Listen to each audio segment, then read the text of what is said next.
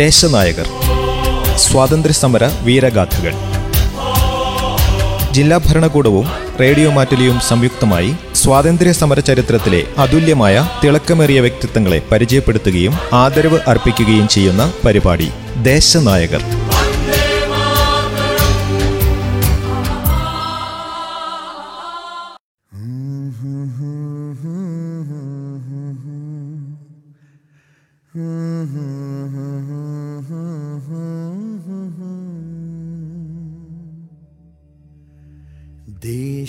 देश से है प्यार तो हर पल ये कहना चाहिए ദേശനായകരിൽ ഇന്ന് റാണി ലക്ഷ്മിബായ്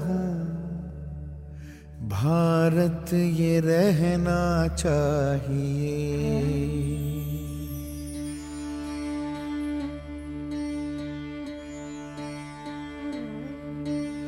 देश से है प्यार तो हर पल ये कहना चाहिए। मैं रहूँ या ना रहूँ, भारत ये रहना चाहिए। सिलसिला ये बाद मेरे यूँ ही चलना चाहिए। मैं रहूँ या ना रहूँ भारत ये रहना चाहिए।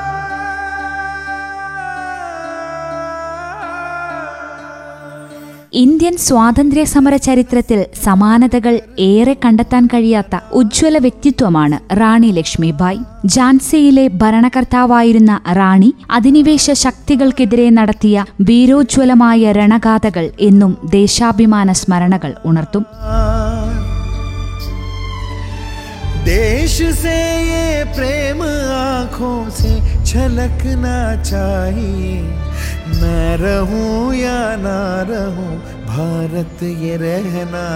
ആയിരത്തി എണ്ണൂറ്റി അൻപത്തിയേഴിലെ ഒന്നാം സ്വാതന്ത്ര്യ സമരത്തിന് വീറും വീര്യവും ഏറ്റിയ നേതൃത്വങ്ങളിൽ ഏറ്റവും മുഖ്യ പങ്ക് തന്നെ വഹിച്ചു റാണി ലക്ഷ്മിബായ്. ബ്രിട്ടീഷ് പട്ടാളത്തിന്റെ ഉരുക്കുമുഷ്ടികൾക്കും യുദ്ധതന്ത്രങ്ങൾക്കും മുന്നിൽ പതറാതെ റാണി അവർക്കെതിരെ പടനയിച്ചു. ഉജ്ജ്വലമായ ആ പടനീക്കങ്ങൾ ബ്രിട്ടീഷ് ആധിപത്യത്തിന് ഇന്ത്യയിൽ അന്നോളമുണ്ടായിരുന്ന അപ്രമാദിത്വത്തെ ഫലപ്രദമായി ചോദ്യം ചെയ്തു. റാണി ലക്ഷ്മിബായ് ആയിരത്തി എണ്ണൂറ്റി ഇരുപത്തിയെട്ട് നവംബർ പത്തൊൻപതിന് വിശുദ്ധ നഗരമായ വാരാണസിയിലെ ഒരു മറാത്തി കർഹാദെ ബ്രാഹ്മണ കുടുംബത്തിൽ ജനിച്ചു. മണികർണിക എന്നായിരുന്നു അവരുടെ യഥാർത്ഥ നാമം മനുബായി എന്നും വിളിക്കപ്പെട്ടിരുന്നു. പിതാവ് മോരോപാന്ത് താംബെ. പേഷ്യ ബാജിറാവു രണ്ടാമന്റെ കൊട്ടാരത്തിലായിരുന്നു ജോലി ചെയ്തിരുന്നത്. മണികർണികയ്ക്ക് നാലു വയസ്സുള്ളപ്പോൾ അമ്മ ഭാഗീരഥി ബായ് മരണമടഞ്ഞു. മണികർണിക തന്റെ ബാല്യം ചെലവഴിച്ചത് ബാജിറാവു രണ്ടാമന്റെ കൊട്ടാരത്തിലായിരുന്നു. ബാജിറാവുവിന്റെ ദത്തുപുത്രനായിരുന്ന നാനാ സാഹിബായിരുന്നു മണികർണികയുടെ ബാല്യകാല സുഹൃത്ത്. പഠനത്തിൽ വളരെ മുമ്പിലായിരുന്നു മണികർണിക. കൂടാതെ ആയോധന കലകളിലും കുതിരസവാരി എന്നിവയിലും ഏറെ താൽപ്പര്യം ഉണ്ടായിരുന്നു. അമ്മയില്ലാതെ വളർന്ന കുട്ടിയായതുകൊണ്ട് എല്ലാ ആഗ്രഹങ്ങളും പിതാവ് മോരോപാന്ത് സാധിച്ചു കൊടുത്തിരുന്നു.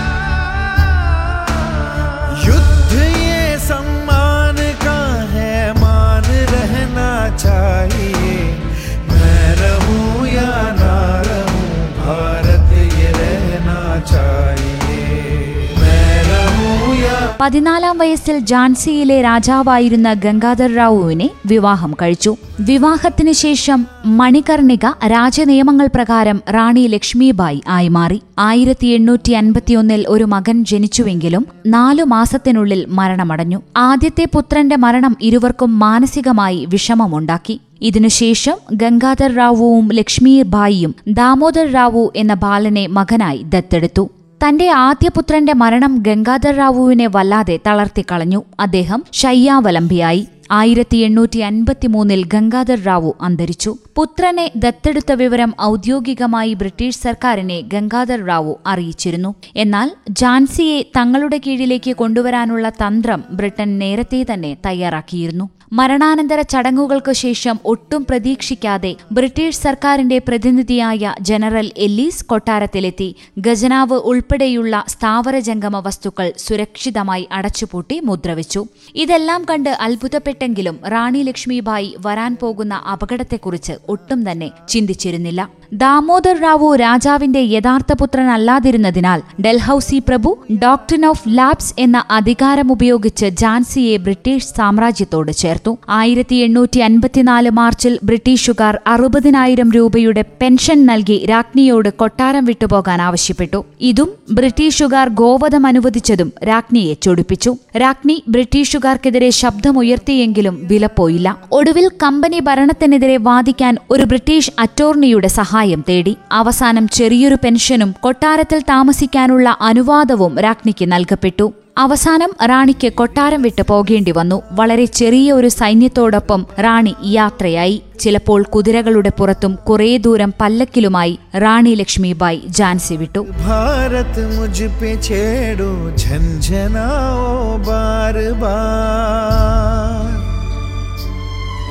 ആയിരത്തി എണ്ണൂറ്റി അൻപത്തിയേഴ് മാർച്ച് ഇരുപത്തിയൊൻപതിന് മുപ്പത്തിനാലാം റെജിമെന്റിലെ മംഗൾ പാണ്ഡെ എന്ന ശിപായി രണ്ട് ബ്രിട്ടീഷ് ഉദ്യോഗസ്ഥരെ വധിച്ചു. മംഗൾ പാണ്ഡെയെ അറസ്റ്റ് ചെയ്യാനുള്ള പോലീസ് ഉദ്യോഗസ്ഥരുടെ ഉത്തരവ് മറ്റ് ശിപായിമാർ നിരസിച്ചു. എന്നാൽ പിന്നീട് മംഗൾ പാണ്ഡെയെ പിടികൂടുകയും തൂക്കിലേറ്റുകയും ചെയ്തു. ഈ വാർത്ത കാട്ടുതീ പോലെ പരന്നു. കൂടാതെ ഒരു കലാപം പൊട്ടിപ്പുറപ്പെടുകയും ചെയ്തു. ഇതാണ് ഇന്ത്യയുടെ ആദ്യത്തെ സ്വാതന്ത്ര്യ സമരമെന്ന് പറയപ്പെടുന്നു. ബ്രിട്ടീഷുകാർ ഈ കലാപത്തെ ശിപായി ലഹള എന്ന് വിളിച്ച് നിസാരമായി കാണുകയായിരുന്നു. ലഹളക്കാർ കണ്ണിൽ കണ്ട ബ്രിട്ടീഷ് ഉദ്യോഗസ്ഥരെയെല്ലാം കൊന്നൊടുക്കി. ഒരു മാസത്തിനുള്ളിൽ കലാപകാരികൾ ഡൽഹി പിടിച്ചടക്കി. അവർ അയൽ പ്രദേശങ്ങളിലേക്ക് കടന്നു. കലാപകാരികൾ ജാൻസിയിലേക്ക് അടുക്കുന്നു എന്നറിഞ്ഞ ബ്രിട്ടീഷ് ഉദ്യോഗസ്ഥന് ജാൻസിയുടെ സൈന്യം കലാപകാരികളെ നേരിടാൻ ബ്രിട്ടനെ പിന്തുണയ്ക്കും എന്ന കാര്യത്തിൽ യാതൊരു സന്ദേഹവും ഉണ്ടായിരുന്നില്ല. ലക്ഷ്മിബായി ഭർത്താവിന്റെ മരണത്തെ തുടർന്ന് ബ്രിട്ടനോട് പ്രതിപത്തിയുള്ളവളായി മാറിയെന്ന് ബ്രിട്ടൻ വിശ്വസിച്ചു. ഏറെ താമസിയാതെ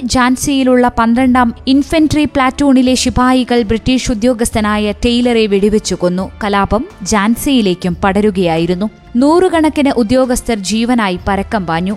റാണി ലക്ഷ്മിബായി ഈ കലാപത്തിൽ പങ്കുചേരാൻ താൽപ്പര്യപ്പെട്ടിരുന്നില്ല എന്നും അതല്ല റാണി ബ്രിട്ടീഷുകാരോടുള്ള വിരോധത്താൽ കലാപകാരികളുമായി നേരത്തെ തന്നെ ബന്ധപ്പെട്ടിരുന്നുവെന്നും വാദിക്കുന്നവരുണ്ട്. ഭരണകാര്യങ്ങളിൽ യാതൊരു പരിചയവുമില്ലാതിരുന്നിട്ടും തന്റെ കഴിവിനേക്കാളും മികച്ച രീതിയിൽ ജാൻസിയുടെ ഭരണം നിർവഹിക്കാൻ റാണിക്ക് കഴിഞ്ഞു. സമാധാനവും സന്തോഷവും ജാൻസിയിലേക്ക് തിരിച്ചു വന്നു. ഭർത്താവിന്റെ മരണശേഷം ഒരു സന്യാസിനി എന്ന നിലയിൽ നിന്നും കഴിവുറ്റ ഒരു ഭരണാധികാരി എന്ന നിലയിലേക്ക് റാണി ഉയർന്നു. ഭർത്താവിന്റെ മരണശേഷം ബ്രാഹ്മണ സ്ത്രീകൾ ധരിക്കേണ്ടതായ മൂടുപടം അവർ ഉപേക്ഷിച്ചു. മാത്രമല്ല കൊട്ടാരത്തിന്റെ ദർബാർ ഹാളിൽ സിംഹാസനത്തിലിരുന്ന് ഭരണകാര്യങ്ങൾ ശ്രദ്ധിക്കാൻ തുടങ്ങി. കൂടുതൽ ശ്രദ്ധ വേണ്ടുന്ന കാര്യങ്ങൾക്കു വേണ്ടി അവരുടെ ഉച്ചനേരത്തെ വിശ്രമം പോലും വേണ്ടെന്ന് വെച്ചു. ഈ ഭാരപ്പെട്ട ഉത്തരവാദിത്വം ഏറ്റെടുക്കുമ്പോൾ റാണിക്ക് കേവലം ഇരുപത്തിരണ്ട് വയസ്സു മാത്രമായിരുന്നു പ്രായം. കൂർമ്മബുദ്ധിയും അസാമാന്യ ഭരണപാഠവുമുള്ള ഒരു സ്ത്രീയായിരുന്നു മഹാറാണി ലക്ഷ്മിബായി എന്ന് ചരിത്രകാരന്മാർ രേഖപ്പെടുത്തിയിരിക്കുന്നു.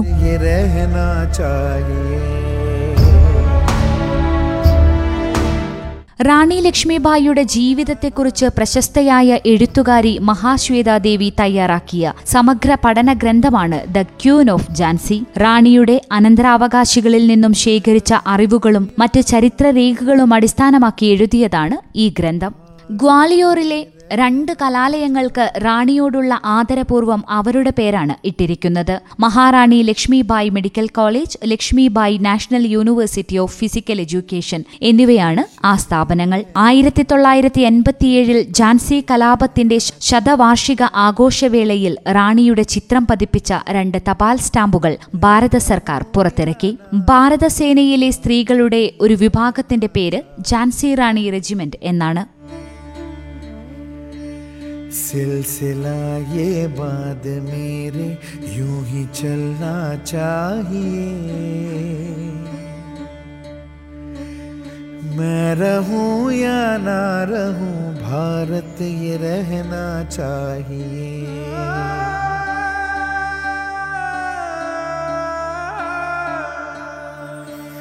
ആയിരത്തി എണ്ണൂറ്റി അൻപത്തിയെട്ട് ജൂൺ പതിനെട്ടിന് ഗ്വാളിയാറിലെ ഫൂൽബാഗ് മൈതാനിയിൽ വെച്ച് ബ്രിട്ടീഷ് പടയ്ക്കെതിരെ നടന്ന പോരാട്ടത്തിൽ സാരമായ മുറിവേറ്റ് റാണി ലക്ഷ്മിബായി വീരമൃത്യു വരിക്കുമ്പോൾ ഇരുപത്തിയൊൻപത് വയസ്സായിരുന്നു പ്രായം. തന്റെ യൗവനകാലം രാജ്യരക്ഷയ്ക്കായി അധിനിവേശക്കാർക്കെതിരെ പടപൊരുതാനും സ്വാതന്ത്ര്യ സമര പോരാട്ടത്തിന് കരുത്തും വീറും ദിശാബോധവും നൽകാനും ചെലവഴിച്ച റാണി ലക്ഷ്മിബായി എന്നും ഓർമ്മിക്കപ്പെടും ആദരങ്ങൾ അർപ്പിക്കുന്നു ആ ത്യാഗോജ്വല സ്മരണകൾക്ക് മുന്നിൽ भाग भाग रे भाग फिरंगी झांसी की रानी आई है भाल तिलक और हाथ खड़क दुर्गा है काली माई है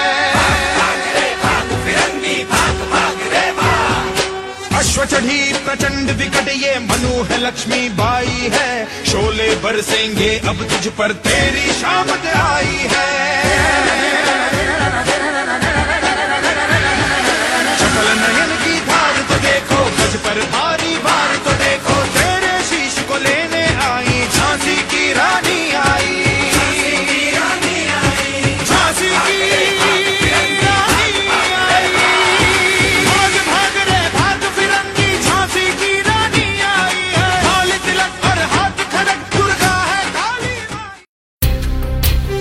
ദേശനായകർ സ്വാതന്ത്ര്യസമര വീരഗാഥകൾ. ജില്ലാ ഭരണകൂടവും റേഡിയോ മാറ്റലിയും സംയുക്തമായി സ്വാതന്ത്ര്യ സമര ചരിത്രത്തിലെ അതുല്യമായ തിളക്കമേറിയ വ്യക്തിത്വങ്ങളെ പരിചയപ്പെടുത്തുകയും ആദരവ് അർപ്പിക്കുകയും ചെയ്യുന്ന പരിപാടി ദേശനായകർ.